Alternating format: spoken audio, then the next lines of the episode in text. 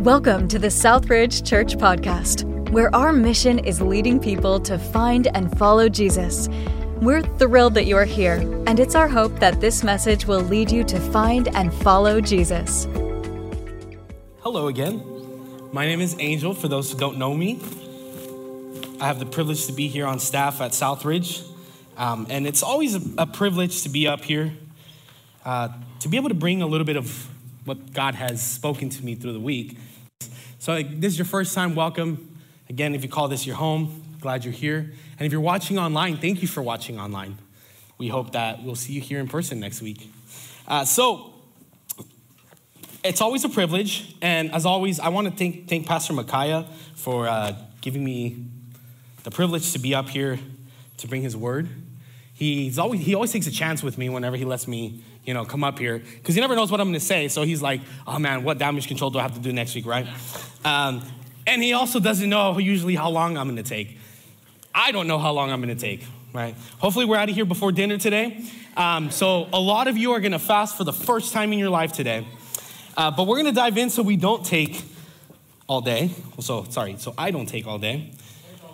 Take all day. So far, we've been in this flannel graph series for the last several weeks. Last week, you had Brother John up here, and he talked about the great walls of Jericho. And then the week before that, Pastor Micaiah took us through the story of Abraham and Isaac. And if you haven't seen those two, I encourage you to go back and watch. Pastor Micaiah preached on when pressure is a privilege, right? I'm not even going to tell you more. I just want to hook you so you can go watch. But today, I have the privilege to talk about one of the most known stories and prophets in the Bible. Anyone know who that is? Jonah. Nobody knows who that is? Jonah? What comes to mind when you hear Jonah?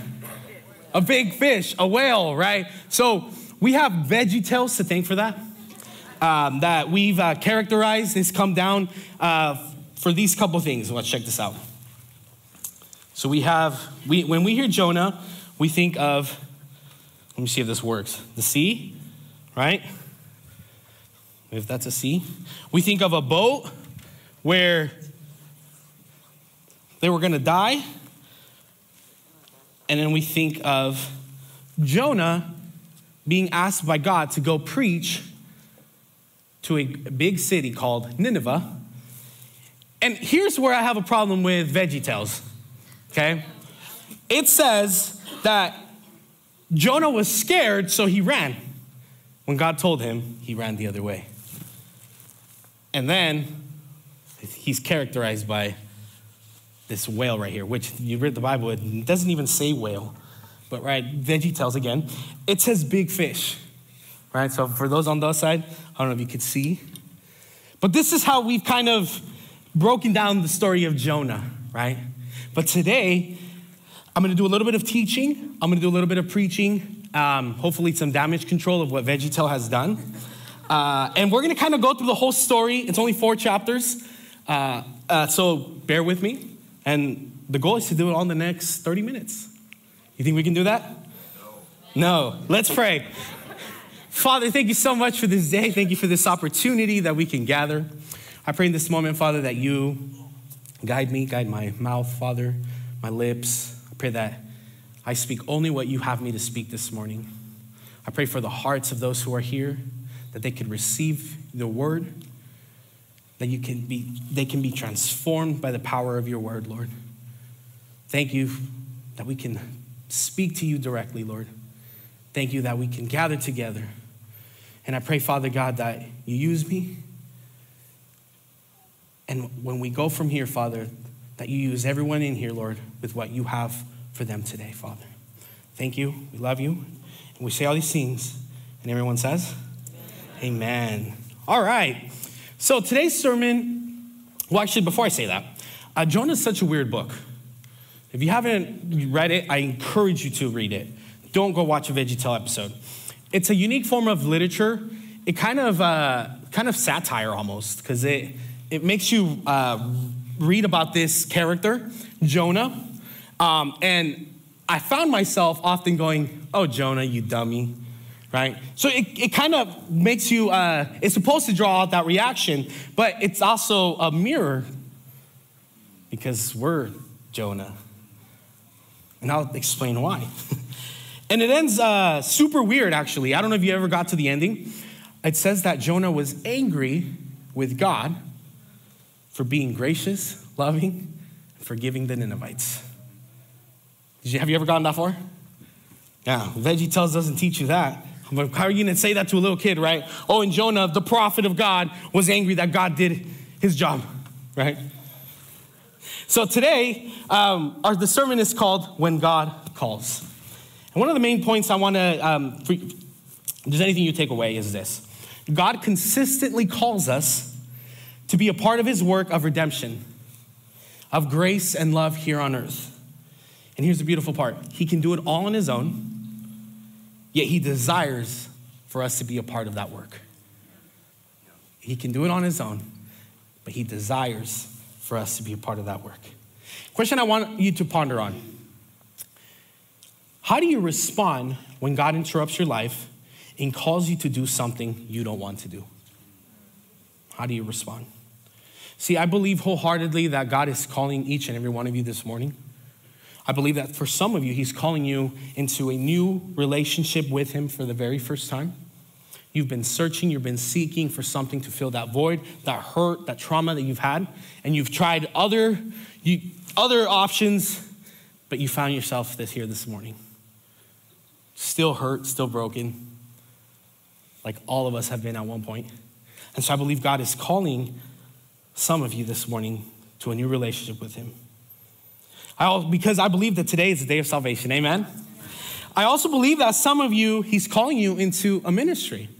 I believe that some of you have been faithfully coming, and now God's saying, hey, now you're gonna faithfully serve me, right? I believe that for some of you, maybe he's calling you to another job, out of a relationship that's not life-giving. Whatever the circumstance is, I wholeheartedly believe that God is calling each and every single one of us to do something today. So the question is, how are you going to respond? Let's see how Jonah, a man of God, a prophet who spoke directly to God and on behalf of God, responded when God called him. I'm going to kind of go through the book, and we're first going to concentrate on Jonah 1:1 through 2. The word of the Lord says, Now the word of the Lord came to Jonah, the son of Amittai, saying, Arise, go to Nineveh, that great city, and call out against it, for their evil has come up before me. All right, we're gonna stop right there and break that down. He just received the calling. The calling was, Jonah was just walking one day and he's like, the word of the Lord came to him and he said, hey man, you know that city that you hate? So if you don't know this, Nineveh was the capital of the Assyrian Empire at that time. Jonah was a prophet. A prophet is someone who spoke directly to God. Back then, your average Joe couldn't just speak to God directly.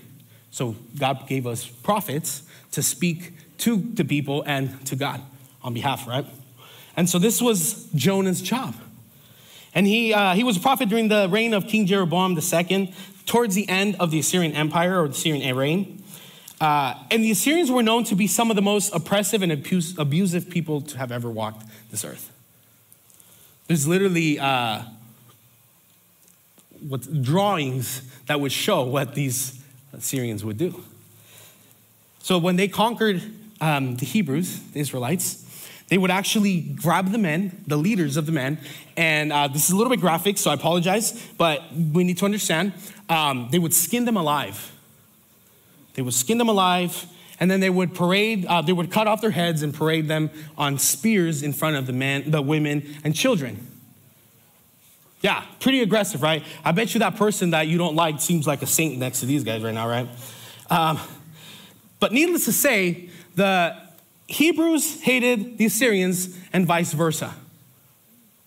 There was this animosity between them.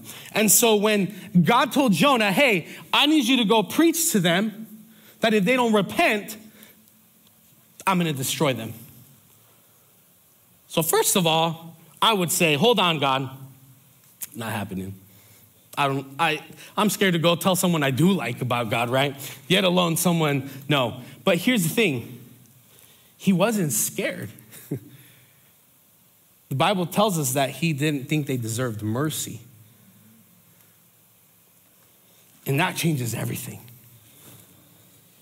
So not only was he called to go to the people group he hated, but he was to go and preach to them that they were evil.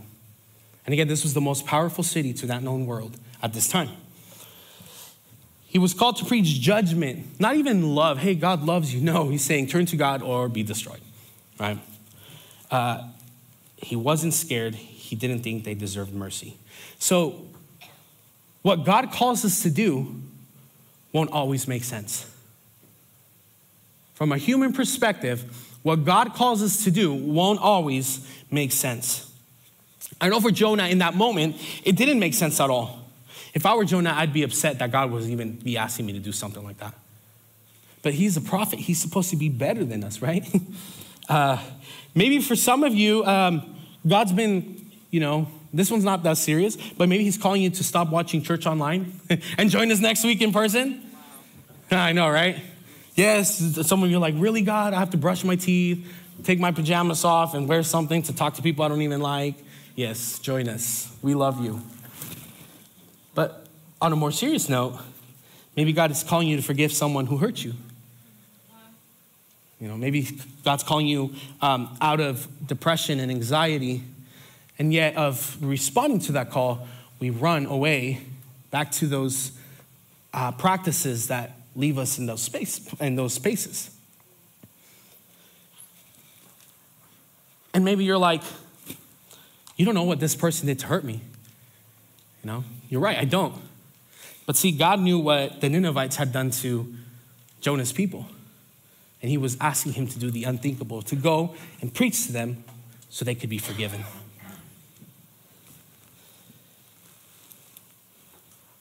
There is always purpose in what God calls us to do.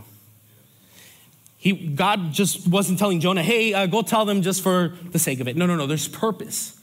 There's purpose of why God's calling you out of that relationship that isn't life-giving. Maybe that job that you're just surrounded by people that don't love God. And you're not being the light there, right? Or maybe you're at a job where you're in the top of the world. And now you're relying on that job and not on God. And God's saying, hey, let me take you out of this. Let me save you from yourself. See, God often will call us out of somewhere to save us from ourselves. But there is always purpose in what God calls us to do. He may have a better job.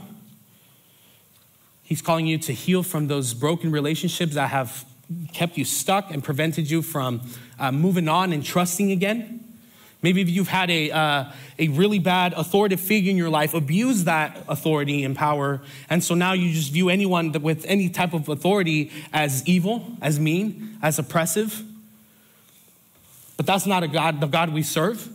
And so God is calling you out of that today. Amen? See, for the Ninevites, the purpose of Jonah's call directly affected them and affected an entire city. The purpose was for the entire city to hear the judgment that was coming and that it would lead to repentance. That was the purpose of this call that he placed on Jonah. And that is the purpose, I believe, the ultimate purpose that God has placed in all of our lives, this calling, to reach out to those, to preach this message of love, repentance, so that it could lead to salvation. And this may upset some of us. It upsetted me. Because I started thinking in my life, like all the people that have hurt me, and it's like, dang, like, do I really even want them to be saved? No, let's just be honest, right? We want judgment for others, but not for us. This whole concept of judgment may upset you. You've always heard God is love, God is kind. He is. But bear with me. I will explain what this judgment means. So why did God call Jonah to go to Nineveh? You want to know why? Because God's desire to save the lost is greater than even our desire to save the lost.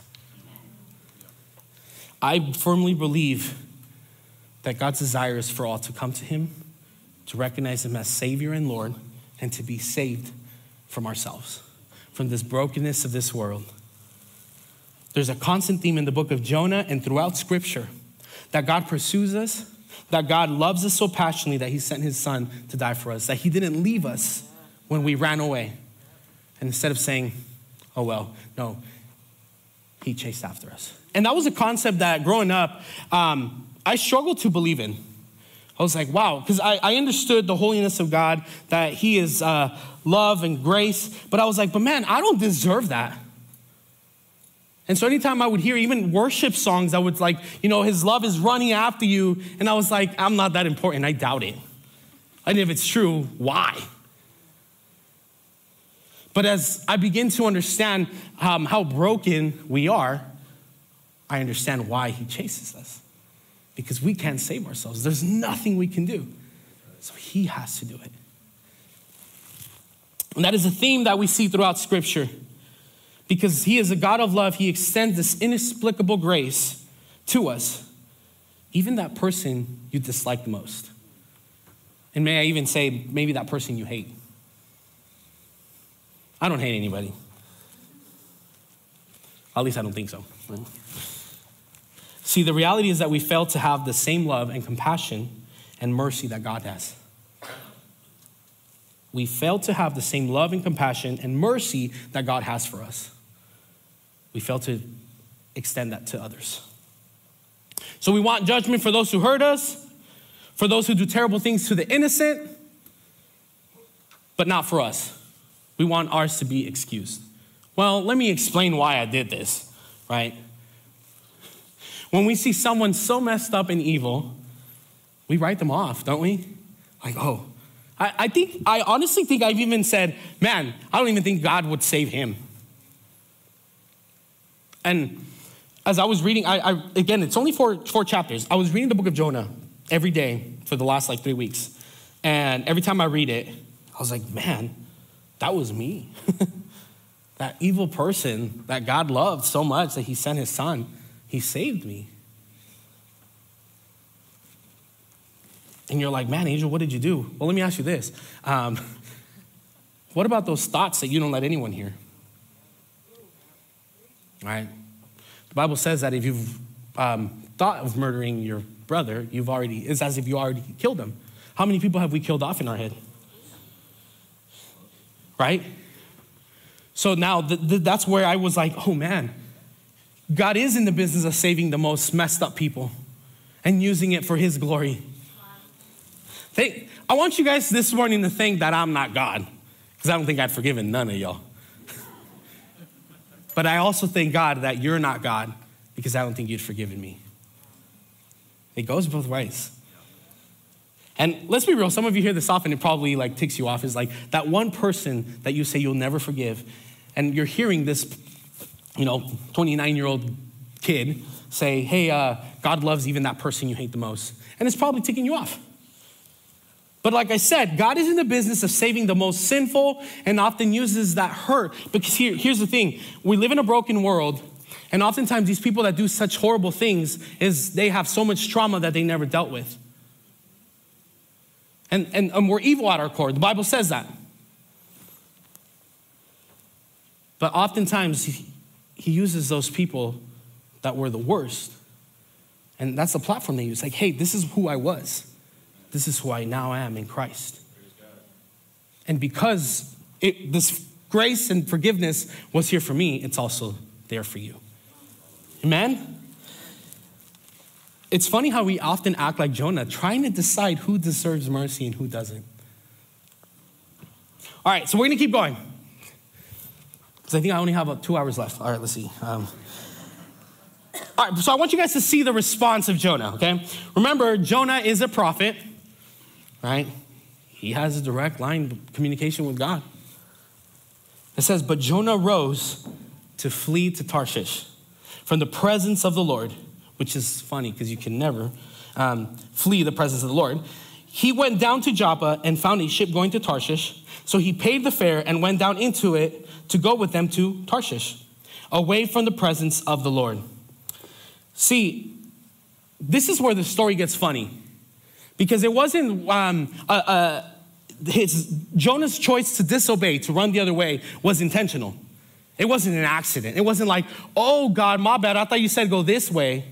No, he even repeated it 3 times where he was going to make a point that he was not going to do what God asked him to do. Do you guys see that? 3 times that he mentioned where he was going. And if you looked at a map, which unfortunately I don't have one, it was close to Spain, which at that time they thought that was the end of the world. They didn't think there was anything else past that. So he was commanded to go to Nineveh, and he ran away this way. It wasn't no accident, right? But what I found even funnier was, dude, you're a prophet. You really think you can hide from God? Like, come on, man, right? And so I'm just reading this guy and having fun of just seeing this guy, like, just look silly.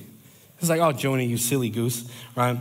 But before we criticize Jonah, how many times have we ran the complete opposite way of where God is calling us? Right? This is what this book is meant to do. It's supposed to show us that even though we have this grace, this new life in Christ, it's still a choice to obey him. He was a prophet, and he was still running from what God was calling him to do. Here's the thing. When we run from God, it not only affects us, but we affect those around us. What do I mean by that? See, God wanted to use Jonah as an instrument of grace to call this great wicked city into repentance. And repentance means to rearrange your entire way of thinking, feeling, and being in order to forsake that which is wrong. That's what God wanted to use Jonah as, that instrument of grace to get this wicked group of people to repent. Jonah's actions was directly affecting the outcome of Nineveh, right? And sometimes God wants us to speak to someone and we run away. I shared this on Wednesday with my with the small group. There was a neighbor I had who I always said, oh, I'm going to talk to him. I'll tell him about God. I'll tell him about Jesus. I'll tell him about Jesus. You know, and I think I'd lived there for 5 years and I never did. And then one day I heard he passed away. You know, and I'm not trying to guilt trip anyone. And God doesn't hold that up against me. You know, he's forgiven me. But it's like, dang, like when we don't obey, it affects others. Because God wants to use us as instruments of his grace to reach those that are lost. You know, and so now when I'm in a coffee shop and God says, hey, go talk to this person. Yes, sir. And let me tell you, I've had some great encounters. I've had some, you know, not so great where they start screaming. And where I start screaming. No, I'm kidding. I don't scream. But when we disobey, it affects not just us, our lives, but others. Now, God will still do what he wills. I want you guys to understand this. He is sovereign. He is in control of all things. So if he wanted the Ninevites to be saved, it wasn't Jonah. It would have been someone else, right? But here's the thing. At the end of the day, we're going to do the will of God. Sometimes it'll take longer. Sometimes it's going to hurt. And more than not, he will send a storm to recapture our attention, to put us back on track. And for us to align with his will and what he has called us to do. So how does it affect us, right? When we run away, we begin to rebel. We rely on our own understanding. We stop seeking counsel from, you know, other Christians. We stop coming to church. We stop praying, seeking fellowship with his church. Those are stuff that slowly begin to happen when we begin to reject what God is calling us to do. Because that's just who we are. We always go back to our former selves, right? Now, there's a common theme here in Jonah's rebellion I want you to see. And it's down, right? It says he went down to Joppa, right? He said he got onto a ship and he went down into he went all the way down to the part of the ship to fall asleep. And then he was thrown down into the ocean or to the sea, right? And then this fish came and, oh, there's a fish, right? Finally. This fish swallowed him and he went down and he spent there 3 days, 3 nights, right? So this is a common thing. When we rebel against God, our lives don't go up, they go down. Yeah. Yeah. I want us to understand that. And it's not because God's like, oh, I'm going to get you. No, it's because we're lost without him. Now, how does it affect others? Let's read. Check this out. But the Lord hurled a great wind. I'm reading from chapter verse 4 and on. But the Lord hurled a great wind upon the sea, and there was a mighty tempest on the sea, so that the ship threatened to break up. The sailors were afraid. These were pagan sailors. They worshiped many different gods. Each cried out to his god, and they hurled the cargo that was in the ship into the sea to lighten it for them. So you got to understand, these are, professional sailors. So imagine how bad the storm must have been to freak a professional sailor out. And it even says that the ship threatened to break up. This is the first time how is a ship going to threaten, right? It's not a living object, but it's just to show us how aggressive it was. And their response was, hey, I don't even care about the goods in this ship. Let's toss them. I want to live, right? And so it says they threw him out, but Jonah had gone down into the inner part of the ship and had laid down and was fast asleep. So the captain came and said to him, what do you mean, you sleeper? Arise, call out to your God. Perhaps the God will give a thought to us that we may not perish. It's interesting how sometimes God will have to use pagan people that don't know him, to get us back on track as well. God uses everyone. I always like to say, if he used a donkey, he can use you, right? And he said to him, tell us on whose account this evil has come upon us. What is your occupation? And where do you come from? What is your country? And what people are you? That's a lot of questions, right? And so Jonah said to them, I am a Hebrew, and I fear the Lord, the God of heaven, who made the sea and the dry land. Then the men were exceedingly afraid and said to him, what is this that you have done? This, again, when I read this, I thought it was so funny. Because imagine these sailors, they're like, hold on. You're telling me you worship the God of the sea and you try to flee from him on a boat? Right? Think about that. So that's another thing I want you to realize. When we run from God, we do silly things. Yeah. Things that they're not even logical. Right? But see... let's keep reading. I'm almost done reading. When they said to him, then the men were exceedingly afraid and said to him, what is this that you have done? For the men knew that he was fleeing from the presence of the Lord because he had told them. So how does it affect others? I love this passage because it shows us again that God will use whoever to get the point to us, right? But also, God in his grace and mercy can even use our disobedience to call others into repentance. Not because of anything Jonah did or anything we do, but because of what he did. Because a little bit later, then they said to him, what shall we do to you, that the sea may quiet down for us? So they knew he was the cause, so that meant he must be the solution, right? For the sea grew more and more tempestuous. And he said to them, pick me up and hurl me into the sea, and the sea will quiet down for you. For I know it is because of me that this great tempest has come upon you. Check this word right here. Nevertheless, the men rowed hard to get back to dry land. So they knew getting rid of Jonah would save their lives. Yet they showed compassion for Jonah. And they said, no. Before we even get to that, we're going to keep rowing. We're going to try to save his life too. That's God's grace. Yeah. You guys see that? That's good. And it's beautiful. And it shows us that even when God corrects us, man, he does it so loving. But check this out. So they couldn't no longer row, so they decided, hey, we're just going to toss Jonah out. But before they did, they called out now to the Lord. Here the Lord is capitalized, so now they're no longer talking to their gods, they're talking to Yahweh. They said, O Lord, let us not perish for this man's life, and lay not on us innocent blood, for you, O Lord, have done as it pleased you. So they picked up Jonah and hurled him into the sea, and the sea ceased from its raging. Then the men feared the Lord exceedingly, and they offered a sacrifice to the Lord and made vows. So they went from fearing the storm exceedingly to fearing the Lord exceedingly. Isn't that awesome? Again, in God's grace and mercy, he will even use our disobedience to save who he wants to save.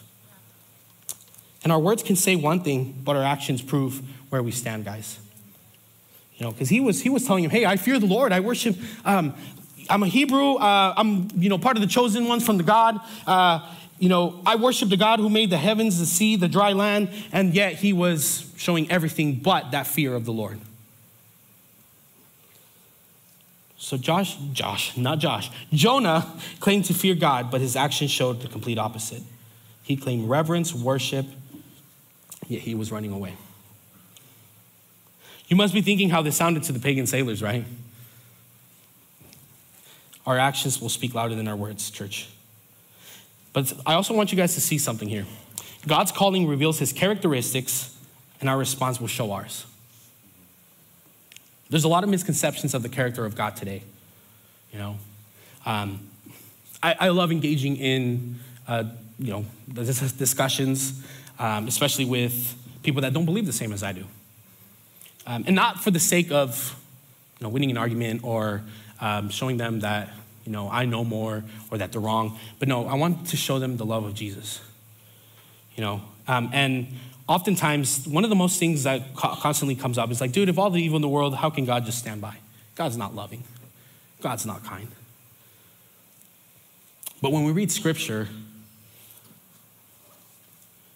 like how we're supposed to read it, it tells us a completely different thing. People don't think he's loving, rich in love, rich in mercy. But throughout the Bible, we see God's desire to reconcile with his creation. We see that he made something perfect, it was broken, and now he did everything in his power to reconcile us, to fix that broken relationship. See, God was calling Jonah to preach to a city to bring salvation. And God in his mercy used the storm to capture Jonah's attention again. And he gave him a second chance, but also he fulfilled the calling, which is for the entire nation the entire city of Nineveh to be saved. His character is love, ours isn't. God's character is love, ours isn't. And Jonah showed that in his response by fleeing, by saying, no, they don't deserve it. See, how we respond shows us, do we have the heart of God? Do we love like he loves? Do we love the broken, the hurting? Those who are in need, do we love them? God does. When we run away from God, oftentimes he'll let us. But he will rescue us from ourselves before it's too late. And oftentimes, like I said earlier, it's through a storm, through some kind of correction or judgment. Now there's that word again, judgment, right? Now this may upset some of you because we just like to hear about God being loving, being kind, forgiving, and he is.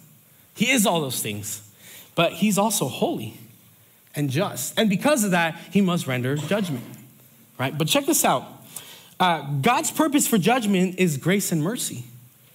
Is not to be this evil Lord that, just wants to crush his enemies. No, he will, but that's not his desire. His desire is grace and mercy. See, the problem we've had is we've separated judgment and love. The two sides of the same coin. God's judgment is an expression of love. As a parent, you discipline those who you love, right? You discipline your children. It's the exact same thing. God loves us. He disciplines us. You don't discipline your neighbor's children, right? Although I'm sure a lot of you guys want to. So you don't discipline them because you don't love them in that way. So if God didn't love us, he wouldn't discipline us. And here's the problem. We've let humans define what is good and evil. And when that happens, we got places like Nineveh. And I think we're seeing that now, which is why he called us to join him in this great work of reconciliation. We want to define good and evil in ways that are most convenient for us. And a judgment is rendered based on that. Like, have you ever tried to, and I do this all the time, I probably shouldn't admit to this, but you're driving and you see the big old line of people wanting to take the off-ramp. So what do you do? Well, as a Christian, right, you wait in your turn in line. But those who are still aren't fully redeemed yet, what we'll do is we'll drive to the front and we'll cut in, right? And then people will start honking, flipping you off. And then you're like, you try to excuse your action, right? You're like, oh, dude, you do the same, right? And now it's funny because we want someone to just give us enough space to go in there, right? But now let's reverse it. Say you're almost out and someone just cuts in front of you. You don't care about his explanation. Why did you do that to me? You know, right? Or is it just me? Dang, no one admitted to that. Well, as I continue to repent, you can polish your halos, guys. But see, we want judgment for others, but not for us, right? And especially not when it challenges our ability to decide what is good and bad. God's judgment is an expression of love. See, if God was in the business of just judging people and killing, he wouldn't give them a warning. You guys see that, right? I heard this a preacher say, use this example. If you see an ant, you don't say, hey, I'm going to squish you if you don't move. No, what do? We just render judgment, right? But that's not what God does, because the purpose of God's judgment is mercy and forgiveness. Do you guys see that? And when you understand that, it's like, whoa, that's amazing. And we also see that through the fish. All right, here's the fish. Finally, we get to the fish. The fish saved him from death. He would more than likely would have drowned in that ocean or in that sea. But that fish came, swallowed him, and then in the very next chapter, it says that he spit him out on dry land, but after 3 days and 3 nights, right? But I also want you guys to see this. This is really cool. The fish represents the tomb where Jesus would be buried. Yeah. Just like Jonah, Jesus spent 3 days and 3 nights in the tomb, defeating death, taking the keys away from death. The work of Jonah it's also a foreshadow of the work of Jesus. He was supposed to go, and even if it cost him his life with the Ninevites, right? It was his obedience, his life in exchange for God's mercy for this wicked group of people. That was Jesus. It was his life in exchange for us. But here's the difference. And this is where I know people will say, oh, well, God sent him to do that. He had to. Yes, but when Jesus was in the garden, he said, Lord, if it's your will, may this cup pass from me. Yeah. But let your will be done, not mine. So he responded to that calling that God placed in his life. And thank God he did, because he died on the cross, was buried, resurrected, 3 days later, rose from the grave. Amen? The difference is Jesus obeyed, did not rebel. Even in his correction, God used that fish as an instrument of grace. And it was in that fish that Jonah had that heart-to-heart with God, and he got it. But I don't have time to go into it, but I want you guys to read it. It's chapter 2. Read his prayer, because he doesn't actually repent from disobeying God. He just thanks him for saving him. So that's actually really interesting, right? But that's the thing about grace. God still forgave him and gave him a clean slate to start over. Because the way chapter 3 starts, then the word of the Lord came to Jonah the second time, the exact same way it came the first time. God said, it's all forgotten, let's try again. Yeah. Isn't that beautiful? Yeah. And he calls us constantly, and we mess up, but God will say, hey, let's try that again. And the result of obeying God's calling we find in Jonah 3:10. It says, when God saw what they did, how they turned away from their evil way, God relented of the disaster that he had said he would do to them, and he did not do it.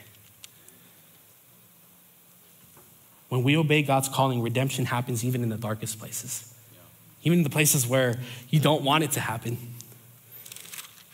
But what's so interesting is the message that was given. It was an 8-word sermon, and some of you are probably like, man, I wish Angel gave an 8-word sermon, right? But I don't think you do. Because if you pay attention, it was a message of judgment. It wasn't a seeker-friendly message, I'll tell you that. Yeah. It wasn't like, hey, God loves you. He does. But no, and I don't have, I can't go into it, so if you want to dive in deeper, let me know. I'd love to sit down and just diving deeper with you on all this. But scholars debate on if that was the exact message that God gave him, or if Jonah, still being Jonah, didn't really want the Ninevites to repent, right, to be saved. The message said, yet 40 days and Nineveh shall be overthrown. He never mentions God. He never mentions forgiveness. Yet God worked through that. And it says here that the whole town believed. And then it went, the word, what was happening came to the king of Nineveh in that moment, the ruler of Nineveh. And it said that he too repented. It said that he too, and it's hilarious. Again, here's the satire in here. He said that he made everyone fast, even the cows, the cattle. Isn't that crazy? But this is what it showed me. One man in obedience with God is more powerful than anything. Because about 120, Nineveh was about 120,000 people, and it says they all repented and turned from their wicked ways. When we obey God, he uses us to bring even some of the most evil people into salvation. And I'm sure that it infuriates some of you. But thank God that he does, because that means he rescued us. I'll end with this. John Newton, I don't know if you guys have heard who John Newton is. He was some of the worst humanity had to offer, if I'm being honest. I read through his story and I was like, whoa, this guy sucks. He worked on a ship and with his father, and when his father retired, there was no one there to, the story goes, right, that there was no one there to kind of look after him. So when he was 19, he was kidnapped and forced to work on a slave trade ship. And he was abused on there, flogged, beaten, treated as a slave, even though his job was to find slaves and trade them. He traveled for 5 years, worked on boats where he captured African men and women and forced them into slavery. That's pretty wicked. And then it says one day he felt ill and he felt like he was gonna die. And so he just reached out to God and asked for healing. The God that he'd been rejecting, the God who created all those people who made him in his own image, who he'd been exploiting for his personal benefit. He cried out to that God. And you know what happened? God healed him. Didn't that just get you angry? It did when I was reading. But that, again, that's us. I want you to understand. I mean, yes, there's difference to what kind of sin you commit, but it's all sin. It all separates you from God. But check this out. He said he turned to God, but even as already a Christian, he was still working on that ship. He was working on there, still exploiting people for their benefit. And so finally, God put this conviction in his heart that he could no longer justify his new identity in Christ and his profession. So he quit. And he wanted to be a pastor, but he needed a degree, but he did end up becoming a pastor, right? He ended up pastoring. And for the rest of his life, he worked to abolish slavery. As someone you saw as this guy that you must have thought, oh, John Newton's not worth saving. But see, God took him and took the most horrible thing he was doing and now turned it upside down. And that's what he does with all of us. He became a pastor, right? Worked the rest of his life to abolish slavery. And then he was the writer of one of the most known hymns ever. See if you remember. It says, amazing grace, how sweet the sound that saved a wretch like me. I once was lost, but now I'm found, was blind, but now I see. God is in the business of saving everyone. And he wants to use you. He calls you every day to be used as an instrument of grace to accomplish that. So whatever it is he's calling you, I want to ask you, how are you going to respond? We can act like Jonah, try to render judgment and see who is fit for mercy. And then at the end, he said, he was mad at God for saving Nineveh. And he said, this is why I made haste to flee to Tarshish, for I knew This is so funny. That you are a gracious God and merciful, slow to anger, abounding in steadfast love and relenting from disaster. He's saying, God, I knew that if they repented, you would save them. And that's why I didn't want to go. So we have a choice. We can do that or we can obey. And remember that that's what we were once. That wicked person that people had said, no, he's not worth saving. So we have a choice, right? To do that, to disobey, or align our hearts with God's. And that is a heart of love, compassion, and mercy. To fully understand God's grace, we must fully understand our wickedness and our brokenness. Because man, it just makes you love him even more. Saying, Lord, why would you love someone like me? Where sin runs deep, his grace is deeper. Where shame is wide, his arms are wider. There is an opportunity for an inexplicable repentance that leads to grace and redemption to life for every single one.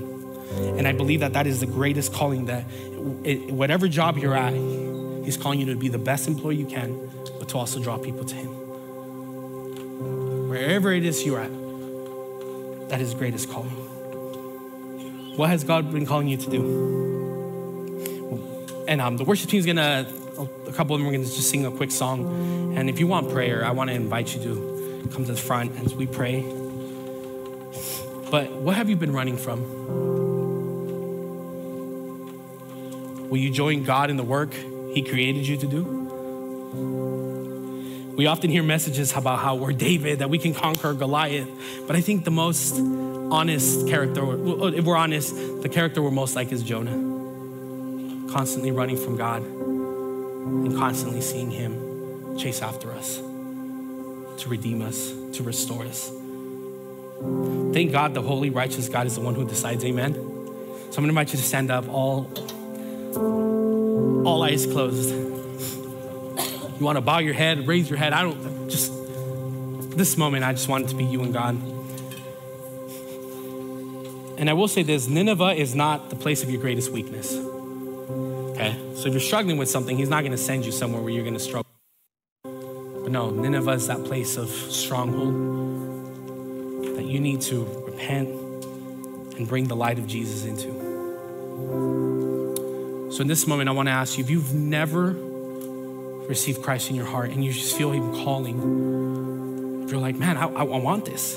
I don't fully understand, but nothing else has worked. I want this God who loves, who uses grace, who uses love, even in our discipline to show us. If that is you, I want you to raise your hand because I want to pray for you. And I want to just invite you to explore who God is, because he is going to change your life, I promise.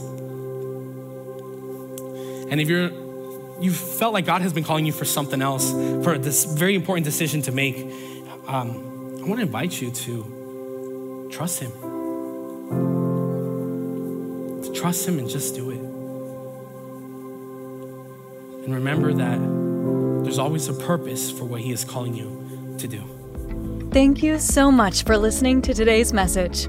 If this message inspired you and helped you, we would love for you to hit like, subscribe, or share it with someone today. Until next time, have a great day.